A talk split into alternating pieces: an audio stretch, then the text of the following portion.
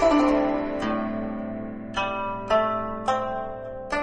I'm Carla Nappi, and this is New Books in East Asian Studies. Welcome and thanks for joining us today. I just had the pleasure of talking with Mark Moskowitz about his new book, Go Nation Chinese Masculinities and the Game of Wei Qi in China. This came out in 2013 with the University of California Press. This book takes the game of Wei Qi, which you may be familiar with under the term Go, in China, and it uses it as a lens through which to understand transformations in society, in politics, in concepts of nationalism and nationhood, and in the construing, construction, and experience of selfhood in contemporary China.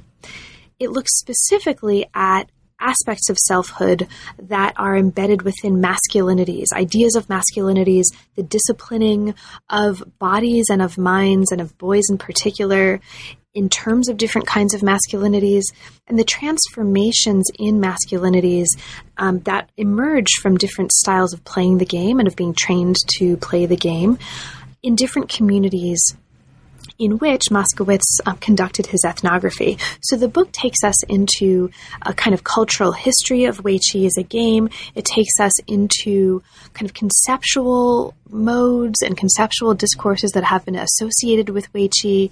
And really fascinatingly, it takes us into schools where school children are learning how to play Wei Qi. It takes us into universities where university students are struggling to balance their commitments and training to try to become professional players of Wei Qi with their commitments and the demands of university life. And it also takes us into parks in which largely retired communities of um, elderly people, largely men, are also using the game to form their own communities and to engage their own modes of self formation and masculinity. It's also a lot of fun. And so, this is a book that's a real pleasure to read. It's written in a very careful but very clear and very concise way. And it's just full of really empathetic, um, also at times very funny stories of real people who, that Moskowitz spent time with and learned from in his exploration of Wei Qi. So it's a real pleasure, pleasure to read. It was a real pleasure to talk with him about. Um, and I hope you enjoy the book. I hope you have a chance to read it. And I hope you enjoy the conversation. I'm here today to talk with Mark Moskowitz about his new book, Go Nation Chinese Masculinities and the Game of Wei Qi in China. Welcome to New Books in East Asian Studies, Mark, and thanks very, very much for making the time to talk with me today about no. that I really enjoyed. Thank you. Thank you, Carla. It's a real pleasure to be on your show. Oh, well, thank you so much. I'm looking forward to it. So, Mark, could you start us off by saying a little bit about your background and specifically, how did you come to the study of modern China and how did you come to decide to take a kind of anthropological approach to your engagement with modern China? Good. I, you know, it, it, was, to be honest, it was kind of random. Uh, I had studied English literature as an undergraduate, and afterwards there was a program that went to China to teach English uh, I had originally wanted to go to Africa, but the, the program that went to China uh, was free. So I said, "Oh, I'll, I'll, do that." It was it was completely random, and that was back in 1988. Um, and I stayed for about a year, and then the Tiananmen event happened, and so I, I prudently ran away, like any any any coward would do, and ended up in Taiwan, and then. Uh, spent, I don't know if you add it all up, I spent about 10 years in Taiwan and a year and a half in, in China proper. So it, it really became a second home to me in a lot of ways. Great. So, the book that we're talking about today is an ethnography of Wei Qi in China, and it focuses um, to a large extent on Beijing, although it also incorporates attention to other areas. Now, it uses Wei Qi as a lens through which to consider some really broad and really important questions about, among other things, and we'll talk about a lot of this in the course of our conversation, what it means to be a child, to be a university student, or to be a retiree or a senior citizen in contemporary China, and how different modes of masculinity are constructed within those spheres and within those roles. And so it's a really fascinating study of not just Go or Wei Qi, um, but also uh, a study that uses that as a lens through which to understand um, a lot of really broader cultural and social and historical issues that I think of of really wide in- interest to lots and lots of readers. So it's a great book, um, and that's what we're talking about today. So you've already talked a little bit about how you came to work with China and on China. How did you decide to write um, to write on this topic in particular, and how did you decide specifically to do a book length project on Wei Qi in China?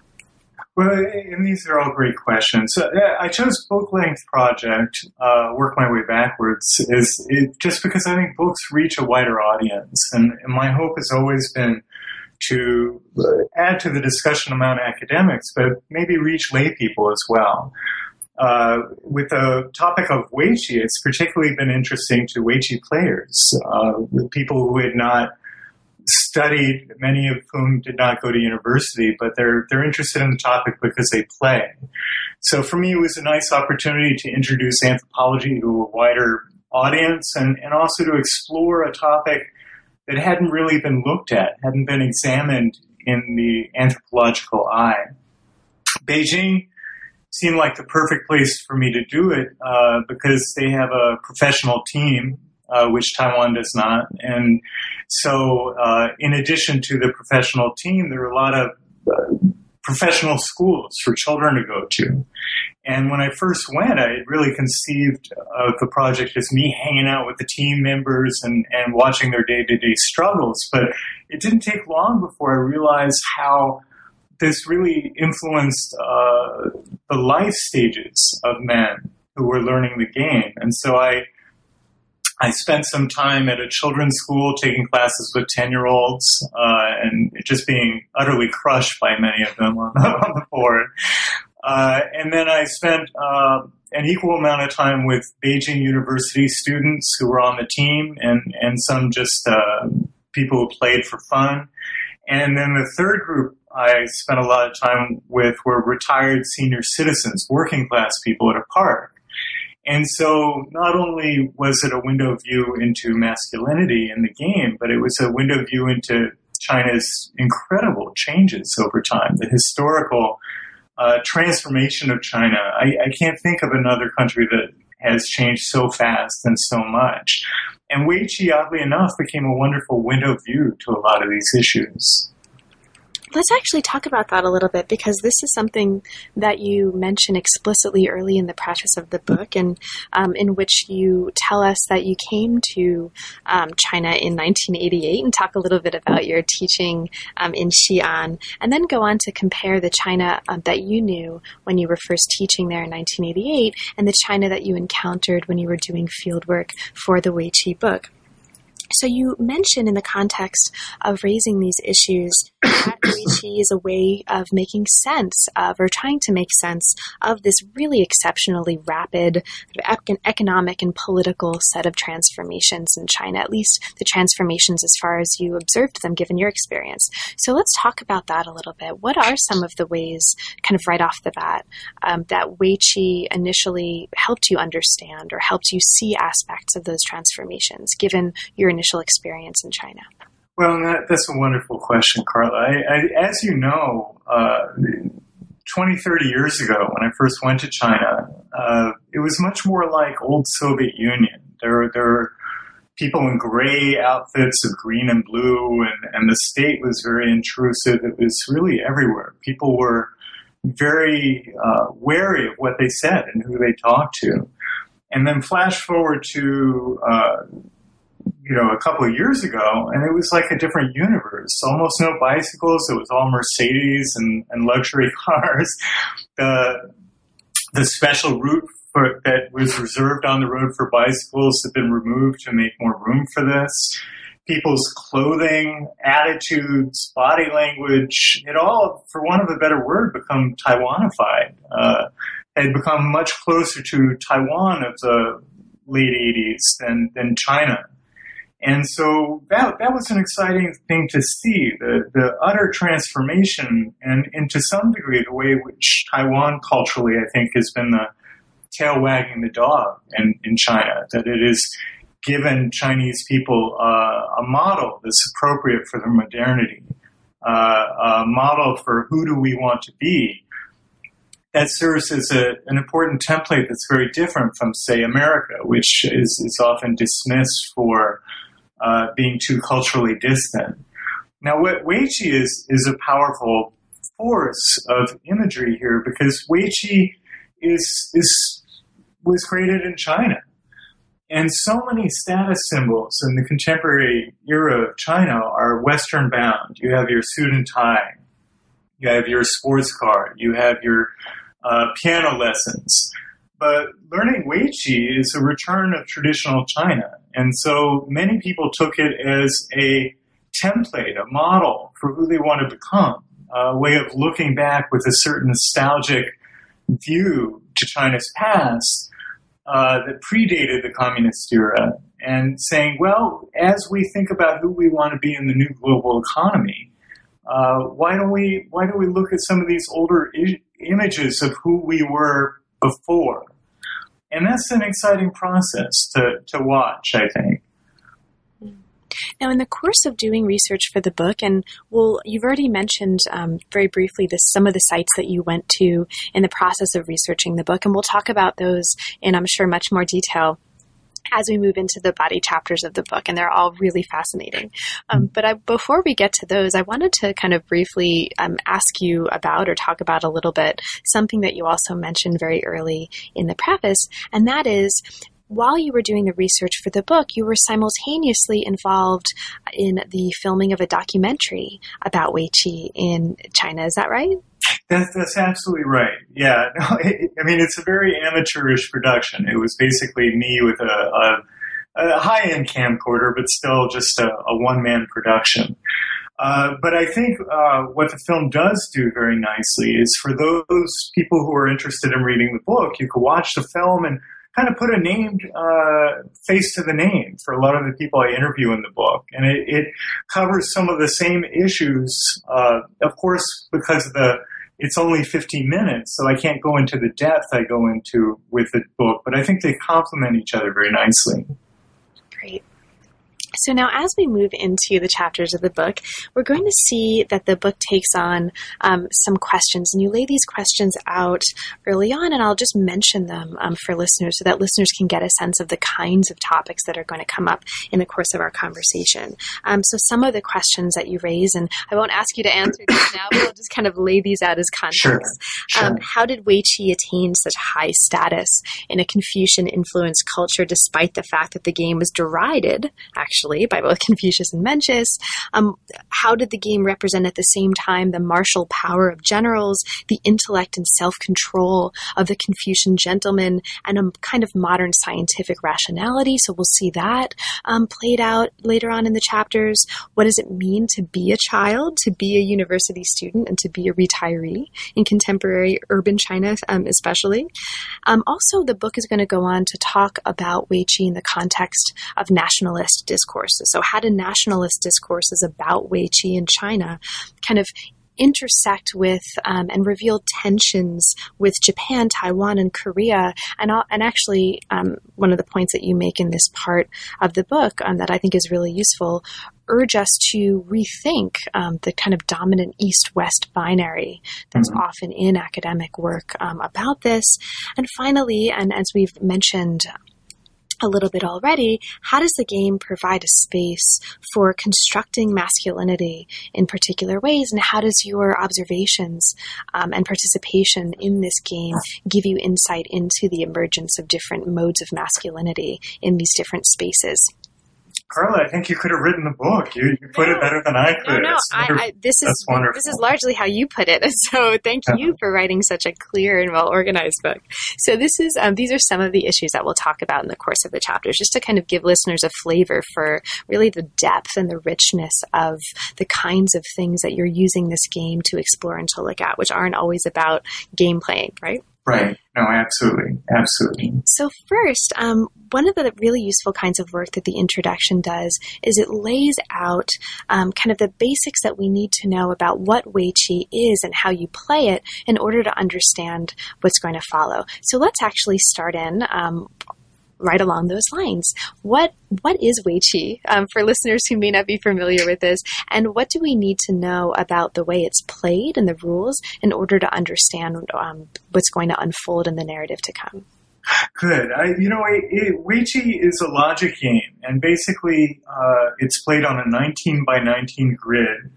And you put stones down. Uh, if you surround a stone, you could take it off, uh, but otherwise they don't move uh, Wei Qi means surrounding game, surrounding logic game. And so really the, the essence of the game is to surround either your own territory or your enemy's territory. And from, at the end of the game, whoever is covering the most territory wins, essentially. So this, this gets used a lot in, um, in uh, kind of discourses about warfare, for example, and and so a lot of the vocabulary is very similar: invading the enemy's territory, uh, uh, killing the enemy, uh, surviving groups. And uh, in essence, though, I think you could read the book without knowing the game itself. The, the surrounding metaphors are really the only thing you need to know about the actual strategy of the game. And what are some of the most important spaces where we would find and where you found Wei Qi being played? And you mentioned in the book um, not just physical spaces where people are gathering in person, but also some online spaces that become really important um, to understanding the landscape of Wei Qi. Well, and, and, I'm glad you said spaces. I'm glad you mentioned the word spaces because uh, I, I, forgot to, in our discussion of how to play the game, I should mention that, interestingly enough, the counting system in Japan, you only get points for the spaces. And I've always thought that was such a wonderful Taoist metaphor for uh, it's the spaces that count, it's the spaces that empower. Uh, originally, China also used that counting system, but then they switched to a different counting system. But so that's one kind of space, right? The space on the board.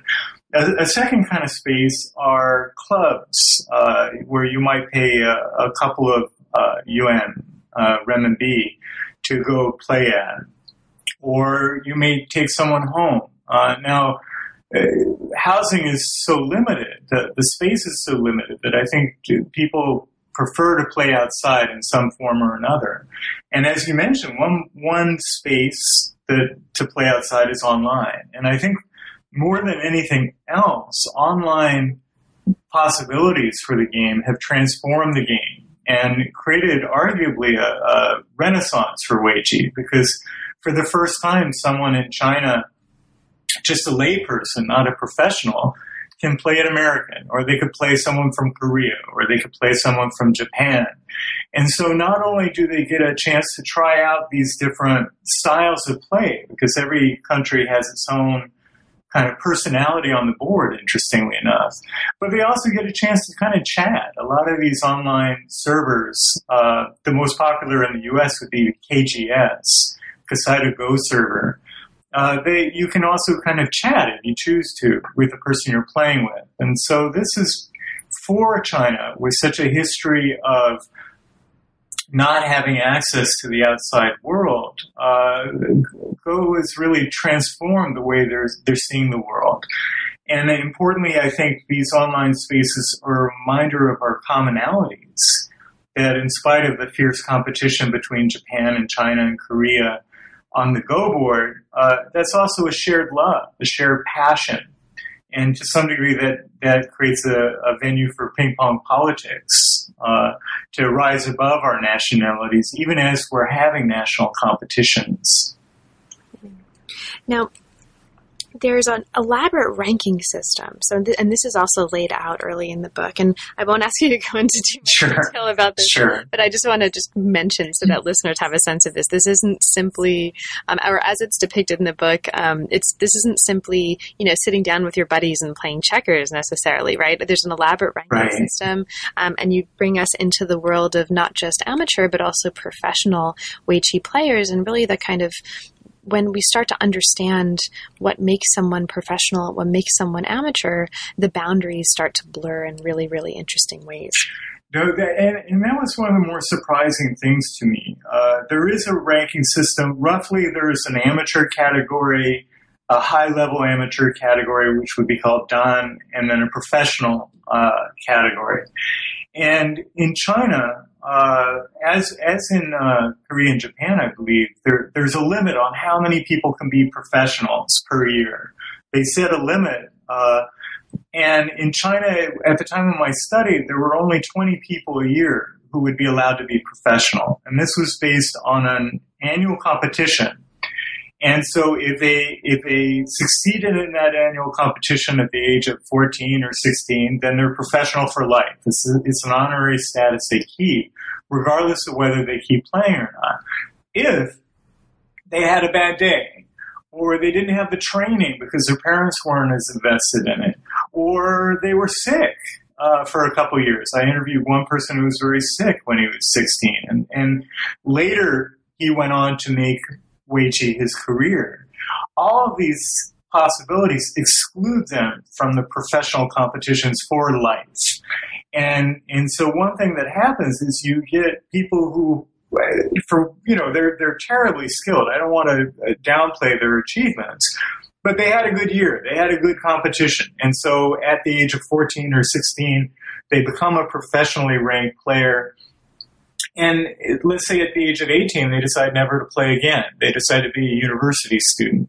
They still are higher ranked than one of these other people who didn't do, do too well at the annual competition, but since have made a career playing at amateur games for basically for their whole lives. And often the highest level amateurs are in fact much better players than some of the lower level professionals.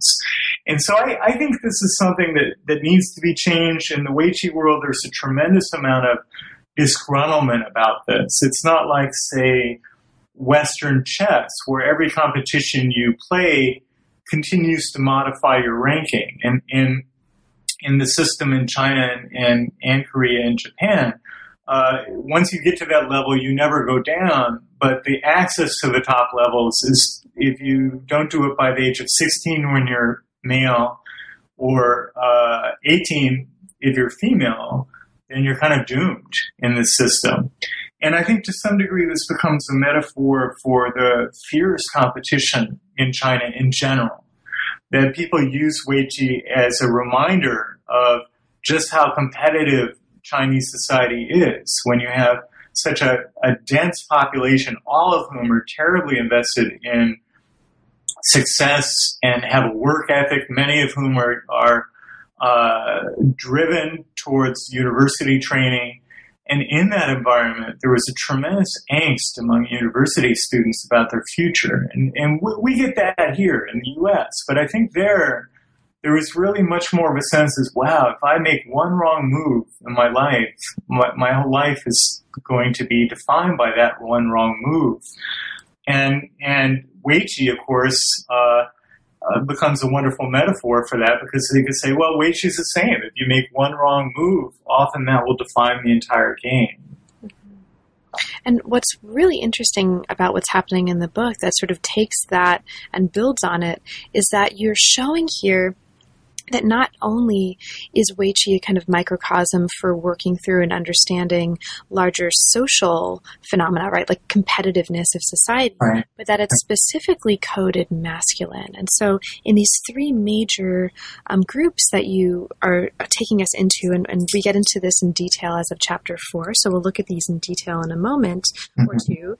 Um, but uh, when you're looking at the case of children, Wei Weiqi becomes a kind of disciplinary mechanism that teaches proper behavior and logic, but exactly. for boys, right? For men. Yeah. For university students, um, it's sort of used to understand and critique a very highly competitive political economy, um, just as you said, but also to construct, as you show in the book, this kind of very idealized form of manhood based on mm-hmm. images of a sort of archaic um, cultured gentleman. So again, it's coded masculine, and then even there's a particular form of kind of uh, masculine play that's even comes out of the, the specific ways that the retirees that you look at sure. park play. So this is a story also about what it means to engage masculinity and manhood in this.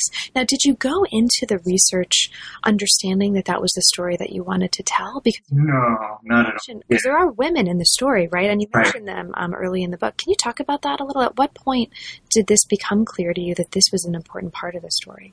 Yeah, no, I, I, you know, of all the, uh, when I first told people I was going to study Weiqi, the culture of Weiqi, uh, the first reaction was, well, you know, where does that go? And when I tried to explain the masculinity uh, argument, people found it very counterintuitive. And and uh, my greatest pleasure is now that the book's out, people are saying, "Of course, it's masculinity. Of course, you know, it, it's this wonderful moments of triumph that okay, it worked. The argument works."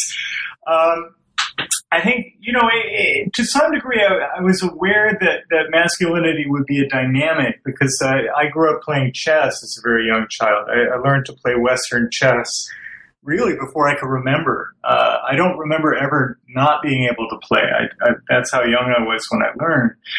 And, you know, that too is a very male dominated sphere. I think the difference that I didn't expect was that in Western chess, it's really a very male sphere from the beginning. If you look at five year olds, it's primarily boys playing the game. That isn't to say there aren't some amazing, amazing female players. And I think more true now than ever. Uh, there, there are some real forces of nature, uh, females who are, are, really making their imprint onto this uh, sphere, both in Weiqi and in in chess. But the difference uh, is when I started taking classes with children, I saw that at the age of five, the classes were roughly equal, that there were roughly half girls and half boys. And so to some degree, I was surprised at the parents' belief that these male coded traits would help women uh, as they grew up. Uh, by the age of 10, almost all the girls had dropped out. And so that also evinces a certain set of uh, gender and expectations, self-defined expectations, but also that, you know, the way the teachers and students and parents talked about the game, it was all the expectation that the girls wouldn't make a career out of it, wouldn't be interested long term. And to my surprise, uh, even female professionals that I interviewed uh, really kind of embrace this notion that men are just better at logic. Men are more aggressive, which is good in the game. That men are by nature better at the game. Even as I was talking to someone who was one of the top 200 players in the country of 1.2 billion, 1.3 billion people. Uh, so the pervasiveness of it being embedded in a discourse of biological determinism, I thought was quite interesting. So, what are these things that they think children can benefit from and that are so male coded? Uh, logic. And so people thought girls would benefit from honing their weaknesses. Don't shoot the messenger. I, I, this isn't my idea. uh, but you know, this is a culturally bound strata here, and that so they thought that both girls and boys would benefit from the math skills they learned, counting these pieces. Again, it's a 19 by 19 grid. It's a lot of stones to count. There's a lot of pieces to count when they're doing scores. Uh, it was thought that Weiqi teaches children to be great business people because it teaches them to invest in several different areas on the board, to not get too committed, to, to commit, but if you see yourself losing past the point of no return, you abandon that part of the board, just like you would abandon a bad investment. Uh, it also teaches people that all, if you're too aggressive, you'll lose, but if you're not aggressive enough, you lose. And so all of this was very male coded, but it was thought that both girls and boys would benefit uh, from those personality traits, essentially, that it was thought the game was instilling into these children. That's great. And um, you're showing in real detail, and this is especially um, uh, explored in chapter three when you're looking at this, but also a little bit in chapter two, that some of what's happening in the course of this exploration of Wei Qi is a way of cultivating and disciplining um, young people, older people, is that one of the things that makes this possible, or one of the, the ways of understanding Wei Qi, um, so causality here, um, which which is causing which, who knows? But it becomes a site of interplay between, on the one hand, a kind of set of wen or scholarly sorts of mm. virtues, and on the other hand, at the same time, uh, Wu or sort of martial military virtues, right? And so this is part of what's going on, and absolutely consequences of that. Do you want to talk a little bit about that because that also kind of brings us into um, the importance of Wei Qi in the context of the nation and just- a- absolutely, yeah, a- absolutely. And and I saw this perhaps the most with the university students because they, they their whole lives. I, this was at Peking University, which is arguably the, the number one university in the country. And so their whole lives have been dedicated not only to attaining the skills necessary to go to university, but to embracing the personality of an elite gentry scholar, this template for masculinity of the elite that, that dated back millennia. Um, Wei Qi in the past, I mean, you, you mentioned that it had become one of the requirements of Confucian gentlemen in traditional China, and that's absolutely right. So Wei Qi uh, becomes a symbol, again, for this older world, this nostalgia, and part of that is embedding in proper behavior, uh, again, being a good sport becomes uh, part of this. But, but the mastery of this then becomes a declaration of mastery of, of a construction Confucian ideal. And I'm trying to think of an example that might be parallel in the West. And it, you know, again, chess is a nice example. If you see cognac advertisements on television uh, or in, a, in a magazine, uh, often there's a chess set in the background somewhere. The chess becomes a, a, a kind of image that gets used to to declare to the viewer, here you are in an elegant setting.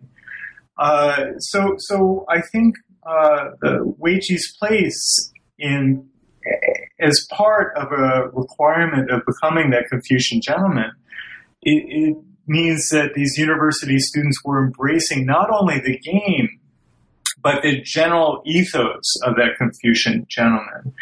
Uh, you, you, mentioned earlier this concept of uh, proper models of play and this becoming a, a, way of constructing masculinity well as well, and that's absolutely vital to the study. There, there's a term "xianshou," which is seizing the initiative, and essentially seizing the initiative was is a way of you make a move on the board that your opponent cannot help but respond to. They have to respond.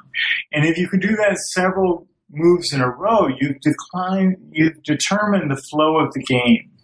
And it was thought that being able to seize the initiative was not only a strategy on the board game, but actually a construction of masculine ideal as well. That a man who could control other men through his intellect was thought to be the, the epitome of a man. Now, in the retirement group, the folks that were playing in the park who were retired, kind of working class folks, I was really struck at how much these metaphors had sunk into their culture as well, even though they had no part of this glorified ideal of tradition. They had no part of this image of the Confucian gentleman. They had no investment in this, but they also thought of seizing the initiative as a vital part of their masculinity. And again, this sense of a true man is not dominated by other men became a metaphor that played out on the Wei Qi board, uh, but that really became part of who they were, how they thought of themselves as people in their day to day lives. Now, you've already mentioned a little bit, I think very briefly, that there were different ways of understanding kind of national styles of play, right? A Korean national style mm. of Wei Qi and, and Japanese and Chinese, et cetera, et cetera. And you talk about this in chapter three in really, really interesting detail. Mm. Now, you go into um, in this part of the book the ways that Weiqi playing actually reflects not just kind of discourses about masculinity, but discourses about the nation, about nationhood, and this Absolutely. like this creates a really interesting way of looking at and looking through Wei Weiqi to envision specifically relationships between and attitudes toward China and Japan. Um, we've sort of gone back and forth a little bit between saying Go and Weiqi, mm-hmm. right? There's a Japanese name and the Chinese right. name, so this is sort of gets at these larger issues. So can you talk about that briefly? Um, how does how do these larger nationalistic kinds of discourses play out when, um, or in your experience studying the game? Hmm. Yeah, these are vitally important issues as well. And and one reason Americans say Go is because the Japanese name for the game is Igo and and IGO. Uh, and I'm probably butchering the pronunciation, but um, Japan, uh, for approximately 400 years, really dominated the game. They had four Weiqi houses, kind of schools that were supplemented or funded by the government to play. And they really took the game to a whole new level. And so in the late 1800s, early 1900s, it was already being introduced by America. It really took off after the Second World War. Um, and but even today, Japan is really the one who is promoting the game worldwide. Uh, there's anime and manga about the game that American kids are often the ones who play Weiqi were introduced to the game in this way. Uh, I tend to use Weiqi, but you're right. I go back and forth because uh, Americans use Go, but Weiqi is a Chinese term. Uh, personally, I, I, hate Go uh, because it, it, gets confused with the verb. Uh, and so if, if you're searching, say, Go competition online, they, they take you to badminton competitions and things like that. If you say go Korea.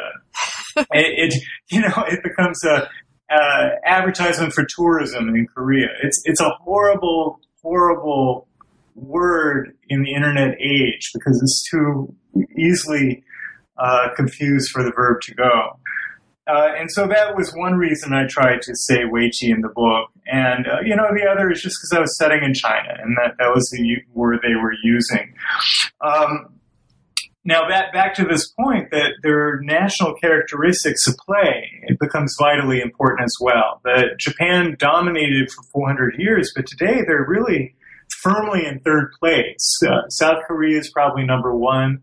China would be a close second and then Japan a very distant third now. And there are, there are a lot of reasons for this. The Japan's economy means that people have other options. For example, uh, the raw population of China uh, gives them an advantage in finding talented people.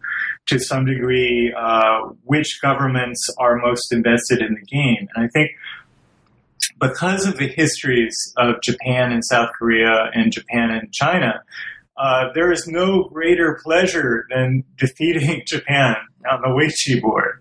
Uh, and for China, it becomes a reclaiming of, of China's tradition. Uh, it was always seen as vaguely humiliating that Japan was beating uh, China at its own game, literally beating it at, its own game. Uh, for South Korea, it becomes a kind of vengeance for colonial uh, atrocities that happened during the war. The, the, the different styles of play J- Japanese players are thought to be much more reserved on the board. They're thought to use traditional styles of play. They're thought to prefer aesthetics to the point of being willing to lose a game rather than playing an ugly move, a, a move that is is kind of awkward on the board. Uh, South Korea is the exact opposite of this. They're thought to be willing to play absolutely any any move that will win to the point of, you know, bordering on cheating uh, is a reputation they have in, in China. I don't think that's true, but but again, uh, this becomes a part of a national discourse. And then China is presentation of self on this is, is merging a balance, the perfect balance between these two extremes. And so in talking about these personalities, it's not just the Go board the, or the Weiqi board. The, these personalities are thought to be part of culturally bound characteristics of individuals. So Chinese people talk about Japanese as being too mired in tr- tradition, as being uh, uh, less capable in the modern global uh, world. They talk about South Koreans as being overly aggressive. Again, not me, as as with the gender stuff. Uh, don't don't shoot the messenger here. I'm just telling you what I saw. Um, and there's a tremendous sense uh, in China as well that Koreans, South Koreans, are trying to claim Chinese heritage as their own. And everything from saying Confucius was really Korean to uh, you know a range of other things that Chinese feel. Uh, essentially, South Korea is a new kid on the block, and it, they're they're not staying in their place. And this becomes a metaphor on the Weiqi board as well. That there's a certain level of discontent that Korea is doing quite as well as it is uh, by playing so aggressively and really reinventing the game in spectacular ways, transforming 400 year understanding of what the best moves are that Japan had created. This is actually one of the really wonderful things about this book is that in a series of relatively concise chapters. You know, like it doesn't take you a lot of space to make a lot of points in well, chapters, you. and it's it's really really hard to do that in an academic book. And so that was one of the wonderful things. It's a it's a short-ish book. You know, it's not it's not a mm-hmm. huge long book, but it makes just as many, if not more, really important points about a range of different kinds of discourses that Wei Qi allows us to see into and see more of within those pages than a book that would have been three times the size. Well, I, I, I appreciate you, you saying that. I, I, tend to be a compulsive editor, and, and when I edit, it gets shorter every time. So I, I appreciate you seeing that as, as a strength to the book. I, I do. I try to lay out the arguments uh, concisely so that. Uh, uh, fellow scholars could appreciate, but also, you know, the average undergraduate, I think, is not uh, daunted by the the size of the presentation. That's right, and it's a really rare skill, and so um, thank you for thank that. Kudos, kudos no, thank you. To mention that so listeners understand that because it's a it's a real, um, really really difficult thing to do. So as we move into really really difficult things to do, we move into this series of case studies where you're taking on in turn the children, the university students, mm-hmm. and the um, retirees, and often they're retired construction workers, or at least many of them are retired construction mm-hmm. workers that you spend time with at this park. So let's talk a little bit about each of these groups.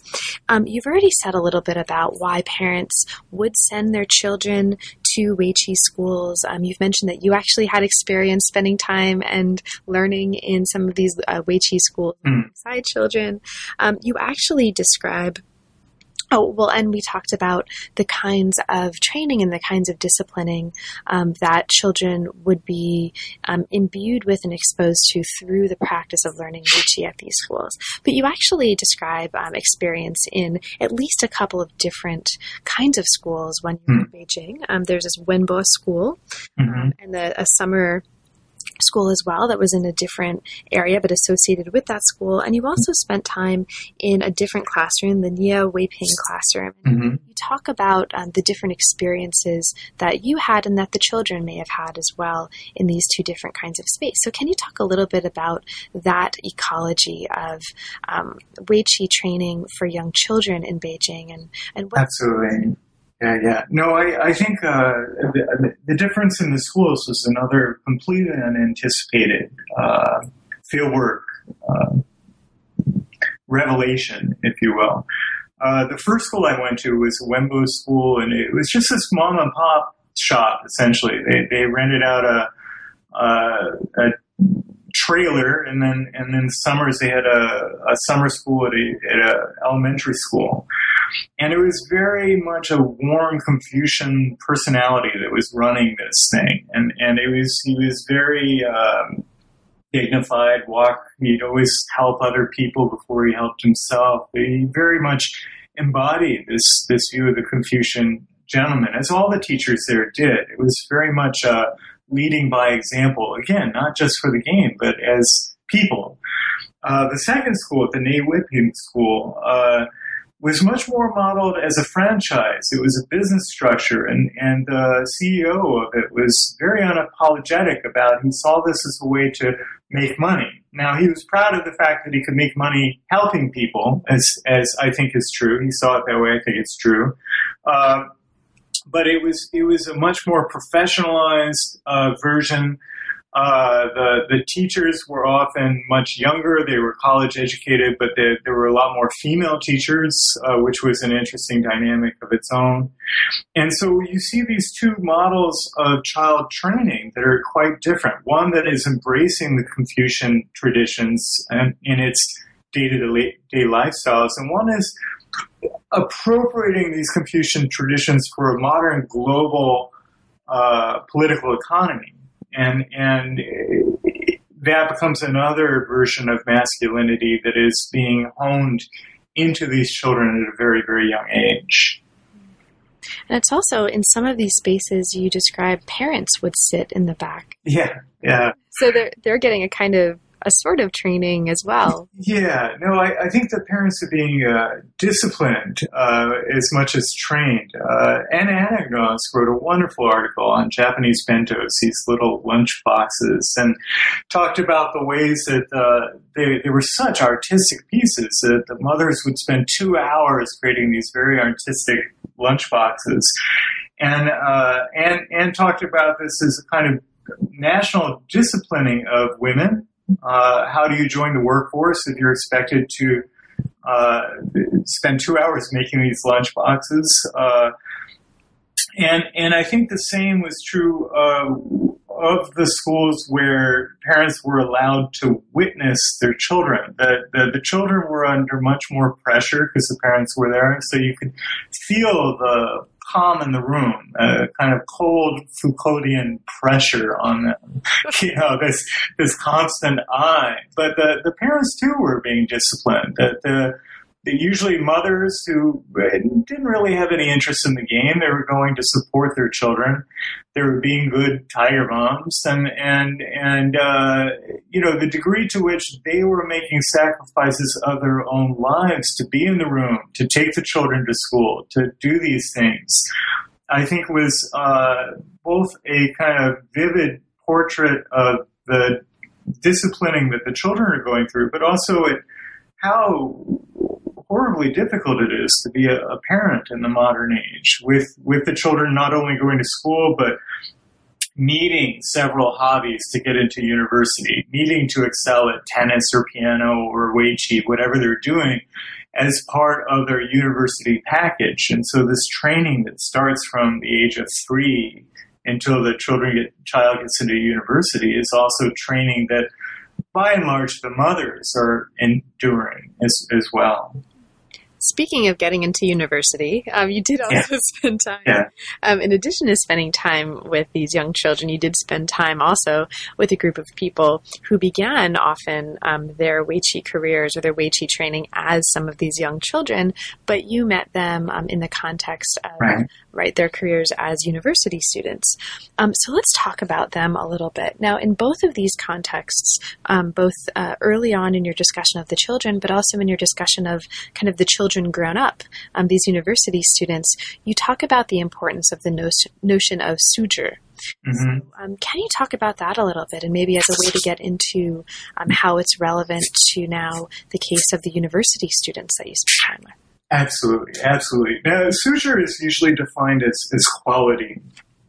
And so uh, it's a quality most often that's sought to be instilled into children uh, and basically, Suzhi incorporates the tremendous work ethic, uh, being disciplined.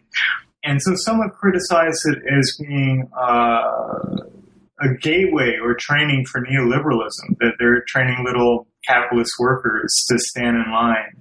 I think that there was more to it than that, though. There, there was a certain sense of wenming, right? Civilizing process, a, a, an idea of standing in line, which is also kind of disciplining, but this idea of building a civil society through building people who are genteel. Um, the, the reintroduction of class into China's socialism has, has been one of the most uh, vividly uh, empowering for some and terrifying for others movements within in Chinese society. And, and Wei Qi becomes a, a real symbol of this Suzhi movement of, of, of learning to behave in ways that are anticipated, that is also based on global standards. Uh, who's to say standing in line is, is the correct thing to do? Personally, I love it. I'm, I'm grateful for it. But this is very much a, a, an attempt to seem genteel by global standards rather than traditional Chinese standards. Um, Qi also becomes a metaphor for the fierce competition among university students, and and especially the students I, w- I was speaking to. They'd gotten into the the very very best university. Uh, as you mentioned, some of them had been professional players, and then, uh, believe it or not, they thought that Wei Qi was more competitive than, than getting into the, the number one university in China. And that tells you something. Uh, again, only 20 people a year are admitted into Wei Qi. Uh, uh, and so for them, uh, they realized that unless they wanted to just teach children how to play Qi for the rest of their life, that university seemed like a better option other people were in this blocked out category that I talked about earlier. People who, for whatever reason, just didn't make that top 20 in their year or two that they had the option to do it. And so they turned their considerable intellectual prowess and work ethic into studying to get into university and, and did that. And that's no small feat because a lot of these kids who had trained – to be uh, professional Qi players when they were younger had had dropped out of regular school. So anywhere from two to four to six years, they had not even gone to high school or, or middle school. They had just studied Wei Qi full time, all day, every day. And so to recuperate from that and to get into university was quite an achievement. Uh, now, in truth, uh, many of the very best players, the professional players, got points added to their entrance scores, just as a professional athlete in our university system might have a, an advantage uh, into getting in. They were Wei Qi is thought of as a sport in China, which is interesting in itself, right? That goes beyond the Cartesian mind-body divide that we're we're used to thinking about. Uh, and so, you know, one person I spoke to had gotten in without taking the entrance exam at all. But aside from that, usually they got a few points knocked off the exam um, to help them get in. But the, the bottom line is Qi became um, a metaphor for this struggle, this competition to survive, uh, being alive in this bitter sea. And this is actually a chapter that really struck me, and I think will strike anybody with any experience teaching, um, because you paint a really, really empathetic picture of what, of really the difficulties um, that these students had in navigating between their, you know, their roles and um, their training on the one hand, right. the time they had to spend as Wei Qi players, and at the same time their schooling and the challenges of that. And I think any of us who spend any time teaching sure. university students, um, it's it's a really, really beautifully and really movingly empathetic picture. Well, thank you, thank you. Yeah, no, I, I, I, think that's right, and and especially as the American economy faces challenges, we we and it, at my university perhaps more than most because so many of my students are first generation university students at, at the University of South Carolina, and uh, many of them are working far more than they should uh, just to kind of survive as they're going to university and the, the time constraints and the challenges and how do you uh, compete uh, with students who maybe don't face these challenges and the squeezing out of the middle class in American society. These things, I think, are all true in China to a multiplication of 10 or exponentially uh, more dramatic in China as uh, you know, in, in 30 years ago, the, the number of working class students in Beijing University was r- roughly 50%, if, if, memory serves. And now it's, it's closer to 20%.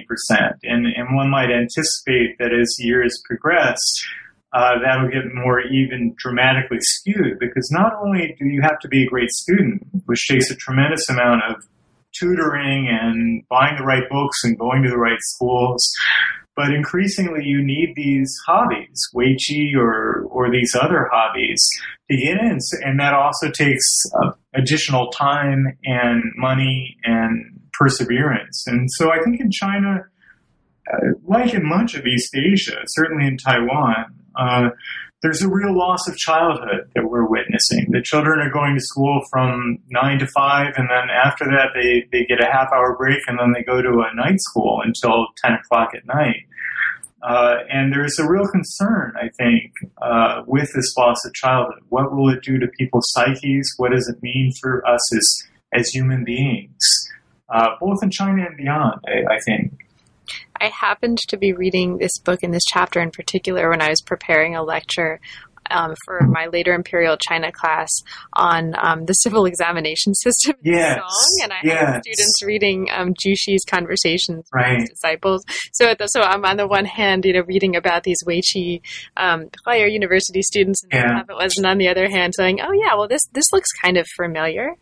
Yeah, no, I I think that's absolutely right. I mean. The, it's absolutely modeled both both the the university entrance test, but also the Wei Qi exam. These are both modeled from the old civil service exams, once a year, right? And and startling gradations of hierarchy mm-hmm. that are involved in that.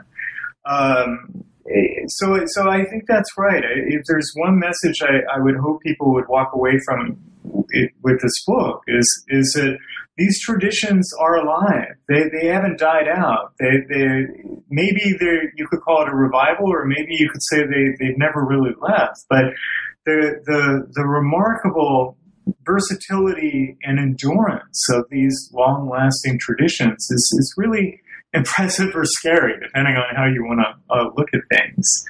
Speaking of remarkable versatility and endurance, this brings us really nicely to chapter six and this wonderful, wonderful community um, of mostly retired working class yeah. Wei Qi players that you spent time with in a park. Um, mm-hmm. So this is this is just a wonderful, wonderful chapter. I love the. Thank you.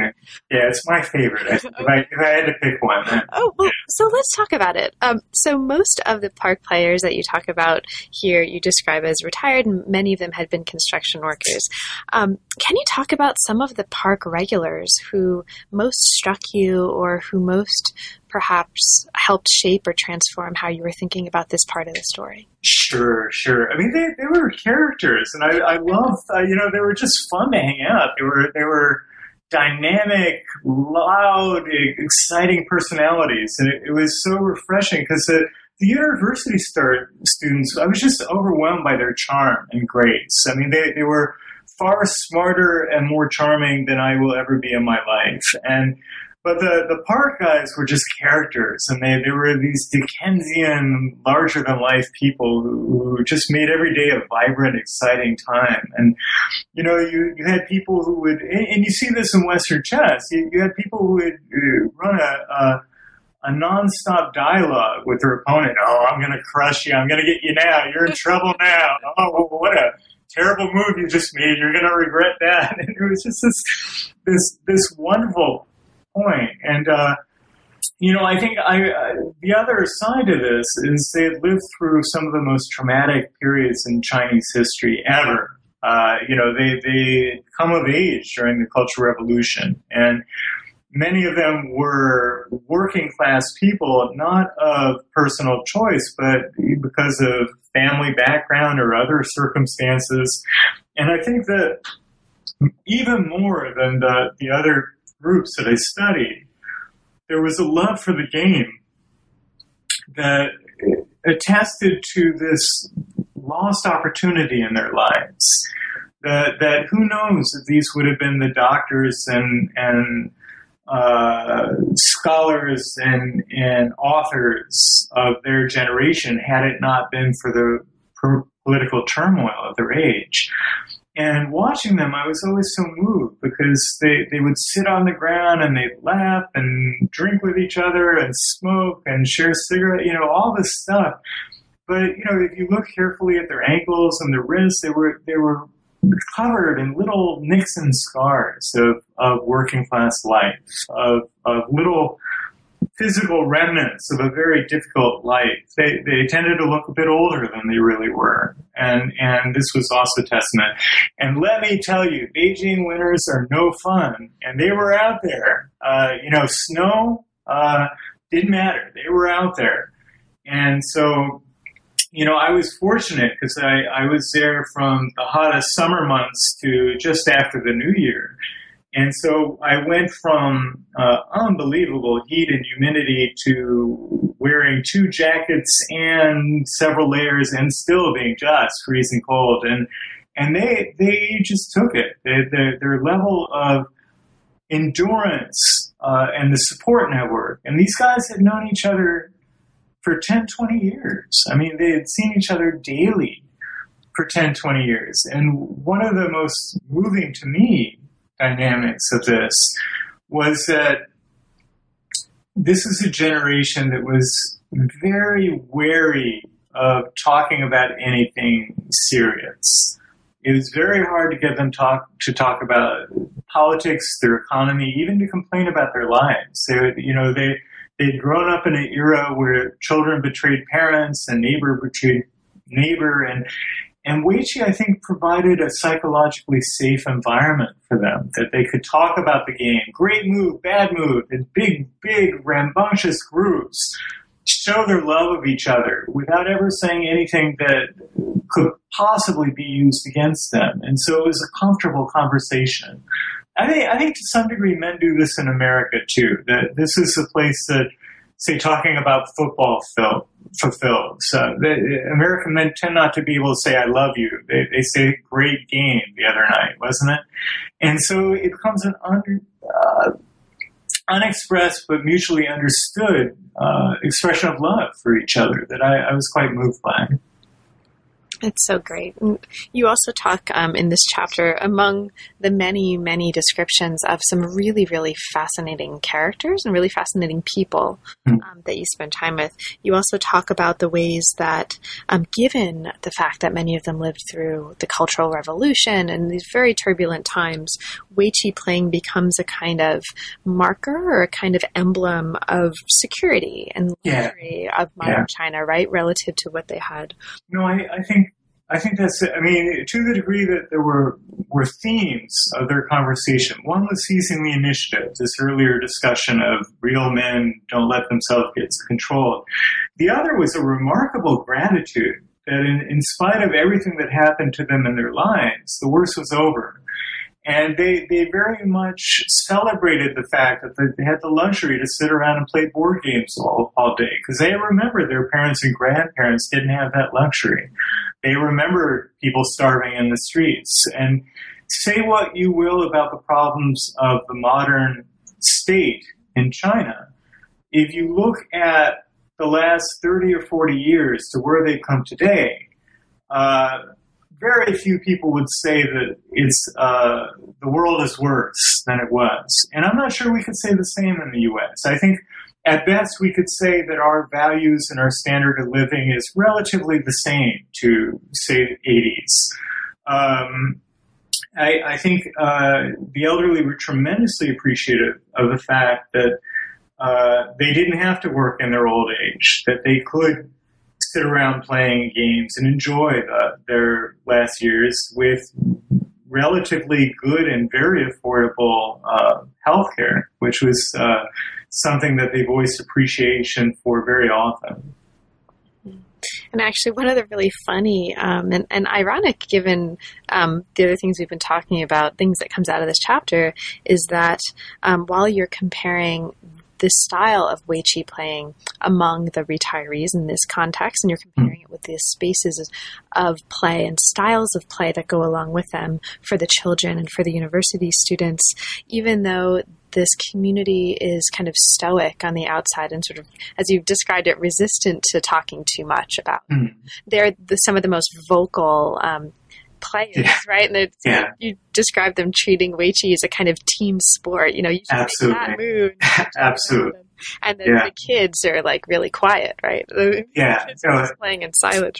I mean, the, the kids play in silence, but man, once, once those breaks go, they all all heck breaks loose. they're, they're they're just like any other kids. They're running around and hitting each other and throwing things at each other. And, and the, the boys, I mean, the girls were very quiet. And so the, the gender dynamic uh, was very obvious at a very early uh, point with that.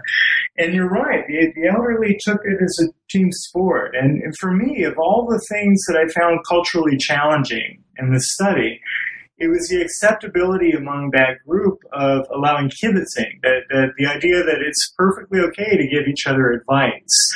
And I, I mentioned that I, I, grew up playing chess, and, and that that's the ultimate no-no. That you, you're supposed to let people find their solutions on their own. And eh, over time, I came to really appreciate the kibitzing, even though I, I, I tended to try to avoid taking advice or giving advice. I, I, I when I played, I I appreciated it as a cultural construct. And, and what I mean by that is that, uh, A, again, it, it showed this wonderful friendship that they were sharing an experience, that they could rejoice in the brilliant moves of their community. But B, uh, unlike the children and the university students, these were not people who ever were able to afford lessons. So at best, they had these old, used, tattered books they had bought at a used bookstore. And I think the kibitzing became a kind of informal instruction that these players were often quite good. They were much better than me. And uh, I think that they were much better than the vast majority of Chinese players, more importantly. And I think part of the reason they had become so good was precisely this group instruction that they were all sitting around commenting, "Oh, this would be the next move, and here's what I why I think." Now, as a Western player, I, you know, it, it, takes some of the fun out of the game because you, you think, well, how can you surprise someone if everyone's talking about exactly what's going to happen? Mm-hmm. But that, that actually increases the level of play in, in dramatic ways. Now, Importantly, this was not considered to be suzhi, uh, the, the part of the discussion we, we talked about earlier, that this was not thought to be something proper gentlemen did. Uh, the kids sometimes would do it, especially when they played against me, uh, because it was a double victory for them. I was both American and adult, and, and defeating me was one of their greatest joys in life. But uh, you know, I, I who could blame them? Who could blame them? And and uh, but I think um, with the the elderly, that this kind of group participation uh, was acceptable, but for the university students, it was very much thought to be unrefined. And when I mentioned this activity to many of them say, well, this is why I don't play in parks. This is why I prefer to play online or in person in a quiet uh, value. But even they recognized that the people at the park were showing their affection and they were trying to help me and each other to improve, uh, to become better people through being better players. Great. Well, Thank you so much, Marc, um, for oh, sure. so much time talking with me. I've already taken a ton of your time, so I won't um, ask you to talk about the conclusion in detail, but I'll just mention for listeners that there is a conclusion that wraps up this story and brings us back to really the wealth of different kinds of metaphors, different historical mm. metaphors that have been associated with the game of Wei Qi and have been used to construct um, and from which emerge these different kinds of masculine identities along the way that you've shown us so beautifully mm-hmm. um, in the rest of the book and really move us forward from, as you put it in the conclusion, ideals of Wen and Wu to new economies of transnational sharing. Mm-hmm. Um, so it's a really interesting final piece of the book. Well, thank you. Um, so there's a ton in the book that we haven't had a chance to talk about. It's an, ex- as I mentioned before, it's, it's an extraordinarily rich study. Is there anything specifically um, that we didn't have a chance to talk about, but that you'd like to mention for listeners? Well, yeah, you know, actually, there was one thing you mentioned earlier, and I, I distracted you uh, by my rambling. So I, you know, I, I want to get back and answer that. It, you, you mentioned that the game was initially derided by Confucius and Mencius, even though it came to become the symbol of the Confucian ideal. And I, I think that's true, and it's fascinating. Confucius uh, was more dismissive than anything else. He, he the, the his mention of the game was look at that drunk guy who just sits around drinking all day. At least, at the very least, he could pick up a Weiqi board and do something with his life. So there was this kind of, you know, he didn't condemn it, which I think many modern Weiqi players think. But if you if you go back and look, he didn't condemn it, but he, he was clearly dismissive. It certainly wasn't something he thought of as being one of the five requisites of being a cultured gentleman. And then Mencius, a few hundred years later, he, he, he was much more critical. He actually listed the game as being uh, one of five unfilial behaviors, one of five ways you could disrespect your, your parents.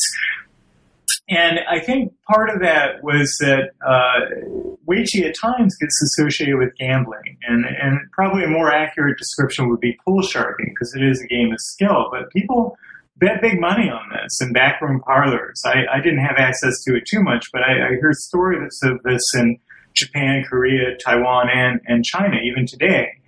Uh, one of the reasons you hold the Weiqi stone the way you do with outstretched fingers, kind of like with chopsticks, is so that it's harder to cheat. And so I think uh, to some degree, Mencius was listing Weiqi as unfilial behavior uh, because he recognized that at the time it got associated with gambling. And, and this is a little bit as if someone today said, you know, playing cards is just being a bad child. And and I think that maybe, you know, a thousand years from now they would say, oh, this is bad cards. But today we might say, well, maybe that's a Vegas reference, that gambling is a terrible addiction. And so, you know, and then the other thing is early Confucianists, uh, especially, and, and even Neo Confucianists, thought of time as money and, and you should be productive with your time, uh, not only for yourself, but for the family as a whole. And wasting away hours playing uh, Weiqi uh, was not seen as a productive way to strengthen your family. How did it become so important? I, I suspect it came down to a few individuals, emperors, who liked playing the game and recognized the artistic merit of the game. It, it really is an art. Uh, watching uh, a beautiful move is, is really an astoundingly moving experience. I know it sounds counterintuitive, but but uh, a beautiful play is just as, as wonderful to look as a, a wonderful tennis move or a, a, a brilliant basketball score. It, it's really uh, something to behold. So, Marc, now that the book is out, and congratulations on the book, it's really oh, thank you to read it and to talk with you about it. What's next for you? Are there any projects um, that are currently inspiring you? Yeah, you know, I, I have a gleam in my eye. I I, uh, I have sabbatical next year, and I'm hoping to do something with YouTube and and its equivalent, uh, Tudou in China. And I, I, don't want to give away all the surprises, but uh, you know, at, the very beginning of our interview, you, you talked about what led me to the Weiqi project as part of my career, and I, I've always been interested in this crossover between popular culture and gender, and I, I think uh, this is too often overlooked in China studies for whatever reason. Uh, China, Japan studies has a very vibrant popular culture subsection. If if you go to a library, you know bookshelves could be filled with all the books on popular culture in Japan. And for whatever reason, we haven't embraced this in China studies. There, even today, if you were creating a intro to popular culture course. Uh, it's it's kind of a challenge to find enough works to really fill that out. And so I, I, think YouTube is the next step and looking at the ways that China is I- engaging in a dialogue of sorts with the outside world with these videos, both becoming informed about the videos, but also engaging in participatory culture is, is a fascinating aspect of Chinese culture that I think hasn't been explored yet. Well, that sounds great. Best of luck with that project. Thank you. Have a wonderful, wonderful sabbatical. Well, thank you. I'm excited, and, and, thanks so much for this interview. I, I thought your questions were just wonderful. Uh, more again, more articulate than I am about my own book, so I, I'm impressed. Not at all, not at all. But it really was a pleasure. So thank you so much for making the time. Thank you. You've been listening to New Books in East Asian Studies. Thanks very much for joining us, and we'll see you next time.